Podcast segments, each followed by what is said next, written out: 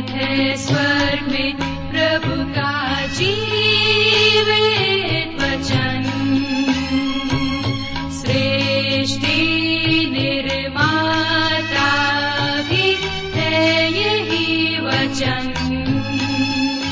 प्रिय श्रोताओं, नमस्कार।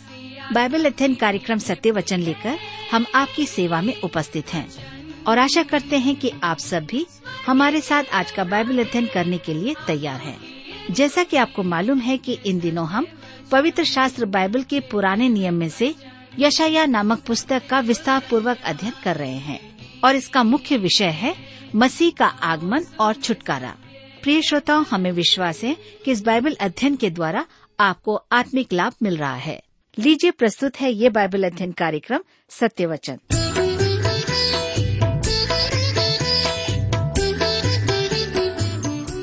प्रिय मित्र प्रभु के पवित्र और सामर्थ्य नाम में आप सबको मेरा नमस्कार। मैं आशा करता हूँ कि आप सब परमेश्वर की निकटता में रहते हुए कुशल पूर्वक हैं और आज फिर से परमेश्वर के वचन का अध्ययन करने के लिए तैयार बैठे हैं। मैं आप सभी श्रोता मित्रों का इस कार्यक्रम में स्वागत करता हूँ। विशेष करके अपने उन सभी नए मित्रों का जो इस कार्यक्रम को सुनने के लिए आज पहली बार बैठे हैं। मैं उन मित्रों को धन्यवाद देना चाहता हूँ, जो हमारे इस कार्यक्रम को सुन करके अपने पत्रों के द्वारा हम तक अपनी आशीषों को पहुंचाते हैं, अपने प्रार्थना के विषयों को पहुंचाते हैं। प्रभु आपको आशीष दे और आप सबकी सहायता करे। आज हम अपने अध्ययन में आगे बढ़ेंगे, लेकिन इससे पहले मैं आपको बताना चाहता हूँ कि हम बाइबल में से यशाया नामक पुस्तक का अध्ययन कर रहे हैं। और पिछले अध्ययन में हमने देखा कि परमेश्वर की प्रजा और उसके देश को हानि पहुँचाने वालों को परमेश्वर अवश्य ही दंड देगा। तो आज इससे पहले कि हम अपने अध्ययन में आगे बढ़ें, आइए हम सब प्रार्थना करें और परमेश्वर से आज के इस अध्ययन के लिए सहायता मांगे। हमारे जीवित और सामर्थ्य दयालु पिता परमेश्वर, हम आपको धन्यवाद देते हैं आज के सुंदर समय के लिए, जिसे आपने हमें से प्रत्येक के जीवन में फिर से एक बार दिया है, ताकि हम आपके जीवित वचन का अध्ययन कर सकें। इस समय जब हम आपके वचन में से सीखते हैं, मनन चिंतन करते हैं, हमारी प्रार्थना है कि आप हमारे प्रत्येक श्रोता भाई बहनों को अपनी बुद्धि, ज्ञान और समझ प्रदान करें, ताकि हर एक जब आपके वचन को सुने तो आपका वचन उनके हृदय से बोलने और बातचीत करने पाए। आपके इससे गंभीर वचन को समझने के लिए सामर्थ प्रदान करें। हमारी प्रार्थना है उन भाई बहनों के लिए भी जो किसी न किसी रूप से अपने जीवन में निराश हैं, चिंतित हैं, परेशान हैं या बीमारी की अवस्था में हैं। पिताजी आप उन पर कृपा दृष्टि करें उन्हें शांति दे उन्हें चंगाई और छुटकारा दे ताकि आज के सुवचन के द्वारा वे आप में बलवंत किए जाएँ। इस अध्ययन पर हम आपकी आशीष चाहते हैं प्रार्थना अपने उद्धार करता प्रभु यीशु के नाम से मांगते हैं आमीन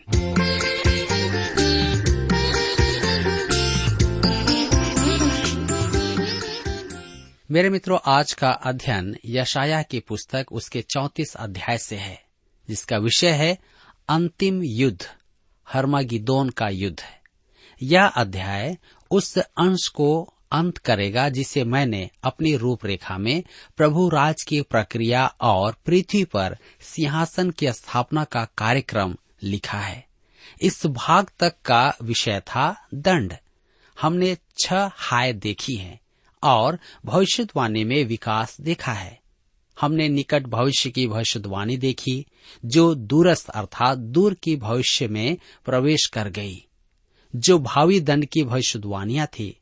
प्रभु यीशु ने उस समय को महाक्लेश का समय कहा है। इसके बाद हमने राजा का आगमन देखा था। परंतु आज हम राजा की प्रतीक्षा नहीं कर रहे हैं। हम तो अपने उद्धारकर्ता की बाट जोहते हैं। तीतुस की पत्री दो अध्याय उसके तेरह पद के अनुसार हम उस धन्य आशा की अर्थात अपने महान परमेश्वर और उद्धारकर्ता प्रभु यीशु मसीह की महिमा के प्रकट होने की बाट जोहते रहें। जी हाँ जब वह कलिसिया को इस पृथ्वी पर से उठा लेगा, तब जो लोग यहाँ रह जाएँगे, जो बच जाएँगे, वे भयानक महाक्लेश में होंगे, जिसका अंत हर्मागिदोन के युद्ध के साथ समाप्त होगा। मेरे प्रियो, यह अध्याय सांसारिक विचारों के विपरीत है। मनुष्य संसार को ऐसा सुधारना चाहता है कि वह अपने ही प्रयासों से इस पृथ्वी को आदर्श लोग बना लेगा। वह सहस्त्र वर्षीय राज्य स्वयं लाने का विचार करता है, जिसे वह कुछ और नाम देगा। मनुष्य सोचता है कि वह अपने आप को अपने ही योग्यता से ऊँचा उठा लेगा।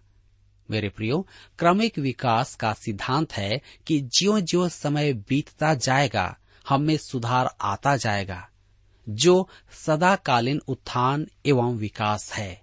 या जैसा कि एक नारा है प्रतिदिन मैं हर प्रकार से अधिकाधिक अच्छा होता जा रहा हूँ।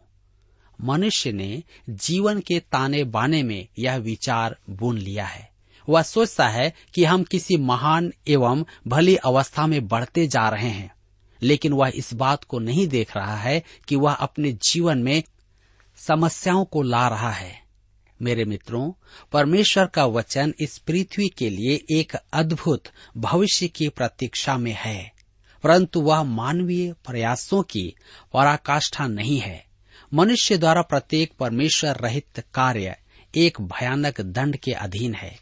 मनुष्य के सब काम परमेश्वर विरोधी हैं और एक अंतिम संघर्ष का सामना करेंगे। और संघर्ष यहाँ हमारे सामने हरमगिदोन का युद्ध है। मनुष्य के पाप अंत में, पाप के पुरुष में चरम सीमा पर होगी। वह अपना राज्य स्थापित करने का प्रयास करेगा। यह राज्य महाक्लेश का होगा। उसका अंत केवल प्रभु यीशु के आगमन पर ही होगा, जब वह इस पृथ्वी पर अपना राज्य स्थापित करने के लिए आएगा। मेरे मित्रों, यह अध्याय पूर्ण रूप से भविष्य में देखता है। अशुर अब दृश्य से विलोप हो गए हैं। मेरे विचार में, एफ़. डेलिस्ट का यह कथन अति उचित है। हमें ऐसा प्रतीत होता है कि हम इतिहास से हटकर अंतिम घटनाओं के मध्य में हैं। वास्तव में, ये अध्याय अंतिम चरण है। इस कारण हमारा भविष्य वक्ता उस ऊंचाई पर चढ़ जाता है जहाँ वह अध्याय 40 से अंत तक उड़ान मारता है। अशुरों के पतन के बाद फिर से क्षितिज पर अंधकार छा गया था। तब यशाया अपने समय सब बातों का अंत से मुक्त हो जाता है और वह अधिकाधिक उसका घर बन जाता है। यह परमेश्वर के देह धारण के भेद का प्रकाशन था, जिसके लिए इन सब बातों को मार्ग में लाना अर्थात मार्ग तैयार करना था। मेरे मित्रों आइए हम आगे बढ़ेंगे और देखेंगे यशाया की पुस्तक चौतीस अध्याय उसके एक पद में। लिखा है, हे जाति जाति के लोगों, सुनने के लिए निकट आओ और हे राज्य राज्य के लोगों, ध्यान से सुनो।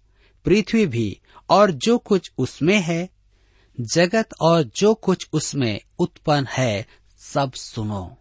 मेरे प्रियो अध्याय एक, उसके दो पद में परमेश्वर ने आकाश और पृथ्वी को बुलाया कि वे उसकी प्रजा, इसराइल पर पड़ने वाले उसके दंड को देखें। इस अध्याय में परमेश्वर केवल पृथ्वी की सब जातियों को बुलाता है कि सब जातियों पर आने वाले उसके दंड को देखें जो अंतिम होगा। यशाया की पुस्तक चौतीस अध्याय के दो पद में लिखा है, यह सब जातियों पर क्रोध कर रहा है और उनकी सारी सेना पर उसकी जलजलाहट भड़की हुई है। उसने उनका सत्यानाश होने और संहार होने को छोड़ दिया है। यहाँ पर ध्यान दीजिए। यहाँ शब्दों पर विशेष ध्यान दे कि दंड को प्रकट करने के लिए कैसे शब्दों का चुनाव किया गया है। क्रोध, जलजलाहट, सत्यानाश, संहार ये शब्द सबसे अधिक कठोर अभिव्यक्तियाँ हैं। यह दंड विश्वव्यापी होगा और अत्यधिक कठोर होगा। यह याकूब के कष्ट ही नहीं यर्मिया की पुस्तक तीस अध्याय के सात पद में हम देखते हैं कि संपूर्ण पृथ्वी की पीड़ा का समय होगा।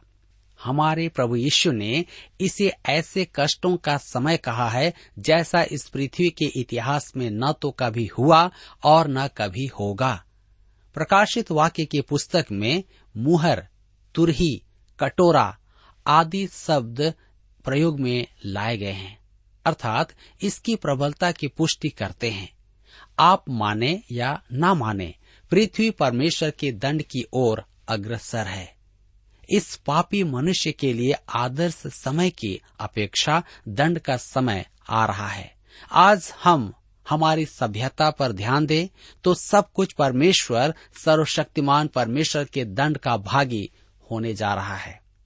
जी हाँ हम पीछे मुड़ करके देखें अपने आप को और इस वर्तमान समय को तो हम समझ सकते हैं कि हम किस ओर बढ़ रहे हैं।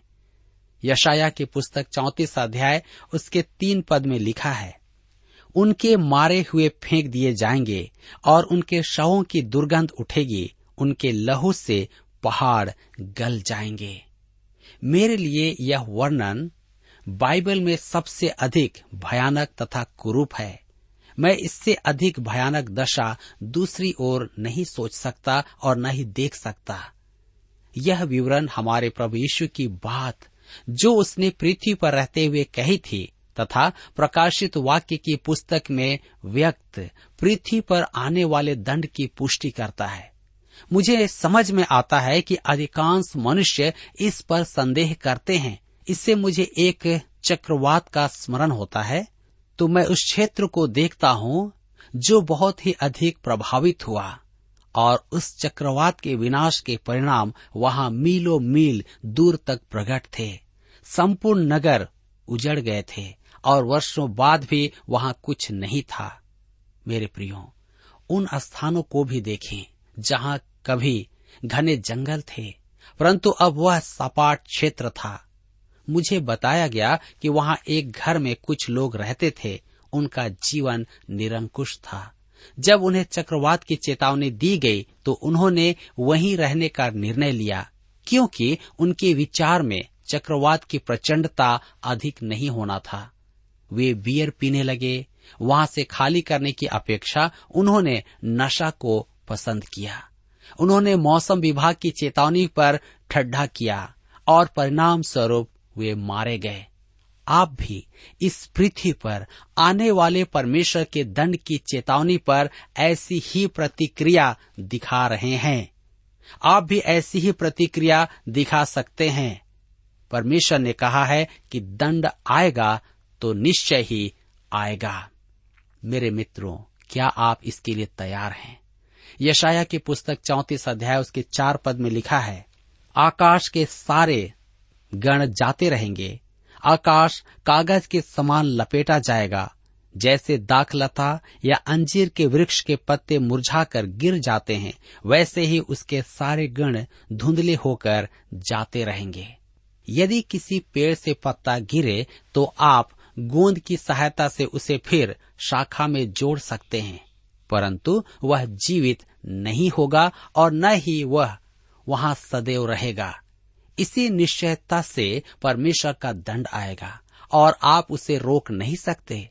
आप एक काम कर सकते हैं। अपने शरण स्थान को सुनिश्चित करें। परमेश्वर की वाणी सुने और स्मरण रखें कि प्रभु यीशु हमारा शरण स्थान है। वह इस पृथ्वी पर आने वाले तूफ़ान से हमारी रक्षा करेगा। मेरे मित्रों, हम आगे देखते हैं। एदोम परमेश्वर के बैरियों का प्रतीक है। यशाया की पुस्तक चौतीस अध्याय के पाँच पद में लिखा है, क्योंकि मेरी तलवार आकाश में पीकर तृप्त हुई है, देखो, वह न्याय करने को एदोम पर और जिन पर मेरा शाप है, उन पर पड़ेगी। परमेश्वर अपनी तलवार को आकाश में तृप्त करता है। या ध्यान देने योग्य एक महत्वपूर्ण बात है। इस पृथ्वी पर जब हम तलवार उठाते हैं तो वह बदला लेने के लिए या किसी गुप्त उद्देश्य के निमित्त होती है। परंतु परमेश्वर तलवार उठाता है तो वह पृथ्वी पर न्याय एवं धार्मिकता स्थापित करने के लिए होती है। उसकी तलवार आकाश में पीकर तृप्त हुई है और दंड के लिए गिरने पर है। एदोम अर्थात एसाव, जो देह का प्रतीक है एसाव आदम में परमेश्वर और उसकी प्रजा के विरोधियों का प्रतीक है। रोमियो की पत्री नौ अध्याय उसके तेरह पद में लिखा है कि परमेश्वर ने कहा, मैंने याकूब से प्रेम किया, परंतु एसाव को अप्रिय जाना। परमेश्वर एदोम को दंड देगा, क्योंकि वह परमेश्वर की प्रजा। परमेश्वर के वचन और प्रत्येक उचित एवं भली बात का विरोधी था। आज हम में से कई लोग हैं जो इस संसार में रहते हैं। परमेश्वर की बातों को जानते हुए भी उसके विरोधी हैं। आप भी सोच सकते हैं कि आपकी स्थिति क्या होगी, क्योंकि यह लड़ाई आपकी किसी मनुष्य के साथ नहीं, परंतु परमेश्वर के साथ है। परमेश्वर की इच्छा को हम देखेंगे। यशाया की पुस्तक चौतीस अध्याय उसके आठ पद में क्योंकि पलटा लेने को यहवा का एक दिन और सियोन का मुकदमा चुकाने का एक वर्ष नियुक्त है। जी हाँ यह परमेश्वर के बदले का दिन है। यशाया तिरसठ अध्याय उसके एक से छह पद में फिर यही बात आएगी। आप इसे रोकने के लिए कुछ नहीं कर सकते, जैसे कि आप किसी जल प्रपात को रोकने के लिए कुछ भी नहीं कर सकते हैं। परमेश्वर कहता है कि इस पृथ्वी पर सुधार किया जाना है। तो सुधार के निमित्त उसे इस पृथ्वी पर दुष्टों का और विद्रोहियों का दमन करना ही होगा। बहुत से लोग परमेश्वर के सामने झुकना नहीं चाहते हैं, परंतु यह परमेश्वर का जगत है। वे कहा जाएँगे? उनके लिए परमेश्वर के पास एक स्थान है जो नरक कहलाता है। नरक के बारे में आपकी अपनी संकल्पना है। परंतु वह स्थान आग से अधिक भयंकर पीड़ा का स्थान होगा। परमेश्वर के वचन का उल्लंघन नहीं किया जा सकता। मतीर सुसमाचार पाँच अध्याय उसके अठारह पद में प्रभु यीशु ने स्वयं कहा था जब तक आकाश और पृथ्वी न टल जाएँ, तब तक व्यवस्था से एक मात्रा या बिंदु भी बिना पूरा हुए नहीं टलेगा। मेरे मित्रों मौसम की सूचना सुनना आवश्यक एवं बुद्धिमानी का काम है। और जब तूफ़ान की चेतावनी दी जाए तो उससे बचने की तैयारी अवश्य करें। अन्यथा आप भी नाश हो सकते हैं। मेरे मित्रों, यहाँ पर अध्याय चौतीस समाप्त होता है। और अब हम आगे बढ़ते हैं और देखेंगे यशाया की पुस्तक उसके पैंतीस अध्याय में, जिसका विषय है सहस्त्र वर्ष के राज्य की आशीषें, राज्य का दृश्य। मित्रों, इस अध्याय को पढ़कर हम परमेश्वर को धन्यवाद दे सकते हैं कि हरमगिदोन का युद्ध परिपूर्ण अंत नहीं होगा। यह अध्याय एक काव्य रूपी रत्न है। इसमें काव्य रूप में न्याय की उच्च अभिव्यक्ति है, जो दंड के भाग को पूरा करता है। दंड की अग्नि जल चुकी है और तलवार म्यान में रखी जा चुकी है। पृथ्वी के कष्टों की शाम का अंत हो गया है और सहस्त्र वर्षीय राज्य के आनंद के दिन का उदय हुआ है। यह भाग, जी हाँ यह भाग शांति के उच्च स्तर पर पूरा होता है। कष्टों से निकलकर शांति में, रात से प्रभात में, दंड से उद्धार में, आंसुओं के बाद सुबह के आनंद में प्रवेश है। इस अध्याय की शांति पिछले अध्याय के दंड के तूफ़ान के विपरीत है, वरन पूर्व के अध्यायों के भी विपरीत है। हम श्रेष्ठ गीत के लेखक के साथ कह सकते हैं, शीत ऋतु जाती रही और पृथ्वी पर फूल खिलने लगे हैं। मेरे प्रियो, भौतिक पृथ्वी का पुनरुद्वार होगा। पहले हम देखेंगे कि पृथ्वी का पुनरुद्वार होगा और पाप का शाप दूर होगा। यह पृथ्वी की काया है। आइए आप मेरे साथ निकाल लीजिए।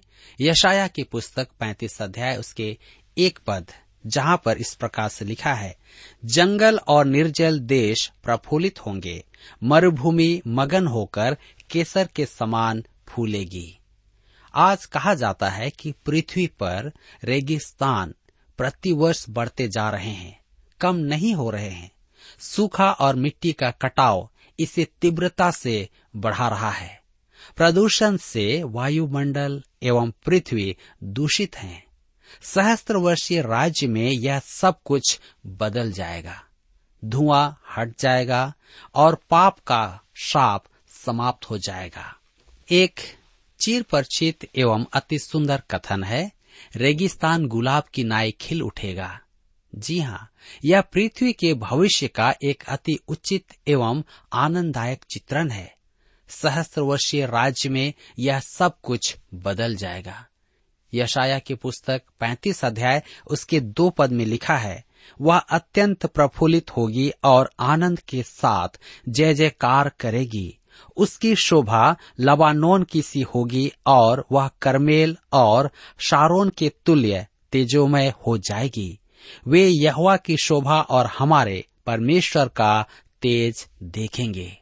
रोमियो की पत्री आठ अध्याय उसके बाईस पद में पॉलुस कहता है कि सृष्टि पीड़ा से कराह रही है, रो रही है। सहस्त्र वर्षीय राज्य में संपूर्ण सृष्टि आनंद करेगी। मनुष्य नव जीवन पाएगा। मेरे प्रियो, मनुष्य की देह और मनोदशा को नव जीवन मिलेगा। यह हम सबके लिए क्या ही आनंद का विषय होगा। हम यशाया की पुस्तक 35 अध्याय उसके तीन पद में आगे पढ़ते हैं, जहाँ पर इस प्रकार से लिखा हुआ है, ढीले हाथों को दृढ़ करो और थरथराते हुए घुटनों को स्थिर करो। सृष्टि हमें नई देह में देखने की प्रतीक्षा में है। यशाया उसके पैंतीस के चार पद में आगे लिखा हुआ है, घबराने वालों से कहो, हिया बांधो, मत डरो। देखो, तुम्हारा परमेश्वर बदला लेने और प्रतिफल देने को आ रहा है। हाँ परमेश्वर आकर तुम्हारा उद्धार करेगा। मेरे मित्रों, दंड के तूफ़ान के मध्य परमेश्वर की प्रजा आनंद करेगी, क्योंकि वे जानते हैं कि परमेश्वर आकर उन्हें बचाएगा। कलिसिया को आशा है और आनंद है कि वह महाक्लेश में नहीं होगा। यशाया की पुस्तक 35 अध्याय उसके पाँच और छह पद में हम पढ़ते हैं, तब अंधों की आँखें खोली जाएँगी और बहिरों के कान भी खोले जाएँगे। तब लंगड़ा हरिन की सी चौकड़ियाँ भरेगा और गूँगे अपनी जीभ से जय जयकार करेंगे, क्योंकि जंगल में जल के सोते फूट निकलेंगे और मरुभूमि में नदियाँ बहने लगेंगी। रोग, अस्वस्थ दशा, कष्ट आदि सब मनुष्य के पाप का परिणाम है। यह सब प्रभु राज्य में समाप्त हो जाएगा और हर एक मनुष्य आनंदित होगा। यशाया पैंतीस उसके सात से नौ पद में हम पढ़ते हैं। मृग तृष्णा ताल बन जाएगी और सूखी भूमि में सोते फूटेंगे और जिस स्थान में सियार बैठा करते हैं, उसमें घास और नरकट और सरकंडे होंगे। वहाँ एक सड़क अर्थात राजमार्ग होगा। उसका नाम पवित्र मार्ग होगा। कोई अशुद्ध जन उस पर से न चलने पाएगा। वह तो उन्हीं के लिए रहेगा और उस मार्ग पर जो चलेंगे, वे चाहे मूर्ख भी हों तो भी कभी न भटकेंगे। वहाँ सिंह न होगा और न कोई हिंसक जंतु उस पर चढ़ेगा, न वहाँ पाया जाएगा। परंतु छुड़ाए हुए उस पर नित चलेंगे। मेरे प्रियो, यह प्रभु के राज्य के समय पृथ्वी का अति सुंदर दृश्य है। परमेश्वर के परिवार के सदस्य सियोन लौटेंगे। यह पृथ्वी की आत्मिक दशा है। मनुष्य आत्मिक नव जीवन पाएगा। तब हम यशाया पैंतीस उसके दस पद में पढ़ते हैं। यहवा के छिड़ाए हुए लोग लौट कर जय जयकार करते हुए सियोन में आएँगे और उनके सिर पर सदा का आनंद होगा। वे हर्ष और आनंद पाएँगे और शोक और लंबी सांस का लेना जाता रहेगा। क्या आप इससे अच्छी कोई बात सोच सकते हैं? यह इसराइल के लिए ही नहीं, सब उद्धार प्राप्त मनुष्यों के विषय में है, जो पृथ्वी पर प्रभु के राज्य में प्रवेश करेंगे। जकरिया की पुस्तक चौदह अध्याय उसके सोलह और सत्रह पद में लिखा है तब जितने लोग यरूशलेम पर चढ़ने वाली सब जातियों में से बचे रहेंगे, वे प्रति वर्ष राजा को अर्थात सेनाओं के यहवा को दंडवत करने और झोपड़ियों का पर्व मनाने के लिए यरूशलेम को जाया करेंगे। और पृथ्वी के कुलों में से जो लोग यरूशलेम में राजा अर्थात सेनाओं के यहवा को दंडवत करने के लिए न जाएँगे, उनके यहाँ वर्षा न होगी। रिचर्ड वेवेस्टर ने कहा, हे उद्धारकर्ता, अपने लौटने में शीघ्रता कर, देरी न कर, अन्यथा प्राणी आशा खो देंगे। देरी न कर, अन्यथा पृथ्वी नरक बन जाएगी, और तेरी कलिसिया मिट्टी में मिल जाएगी। ओह, वह महान पुनरुत्थान का दिन शीघ्र ला कि कब्रें जिनमें सड़ान और मिट्टी हैं, तुझे सूर्य और सितारे दें। अभागी दुल्हन कहती है, प्रभु यीशु आ। संपूर्ण सृष्टि पीड़ा में कहरती, रोती। परमेश्वर के पुत्रों के प्रकट होने की बाट जोहती है। मेरे मित्रों, इस प्रकार से यशाया की पुस्तक का यह प्रथम मुख्य भाग सहस्त्र वर्षीय प्रभु राज की आशीषों के साथ पूरा होता है। और इसी के साथ हमारे अध्ययन का समय भी समाप्त होता है। परंतु मैं आशा करता हूँ कि आज के इस अध्ययन के द्वारा आपने अपने जीवन में उस आने वाले प्रभु के राज्य को देखा है तो क्यों ना आज से ही हम अपने जीवन की तैयारी करना आरंभ कर दें, ताकि हम भी उस राज्य के बारिश हो सकें। इस वचन के द्वारा प्रभु आप सबको आशीष दे।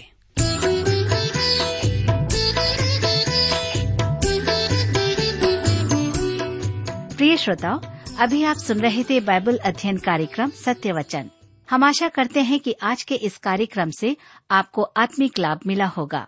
यदि आप परमेश्वर के बारे में और अधिक जानना चाहते हैं तो हमारे पास नया नियम एवं पवित्र शास्त्र बाइबल उपलब्ध है। इन्हें प्राप्त करने के लिए आप हमें इस पते पर लिख सकते हैं। कार्यक्रम Satya Vachan T W R post box number चार तीन एक शून्य, नई दिल्ली, एक एक शून्य शून्य एक नौ। पता एक बार फिर सुन लीजिए।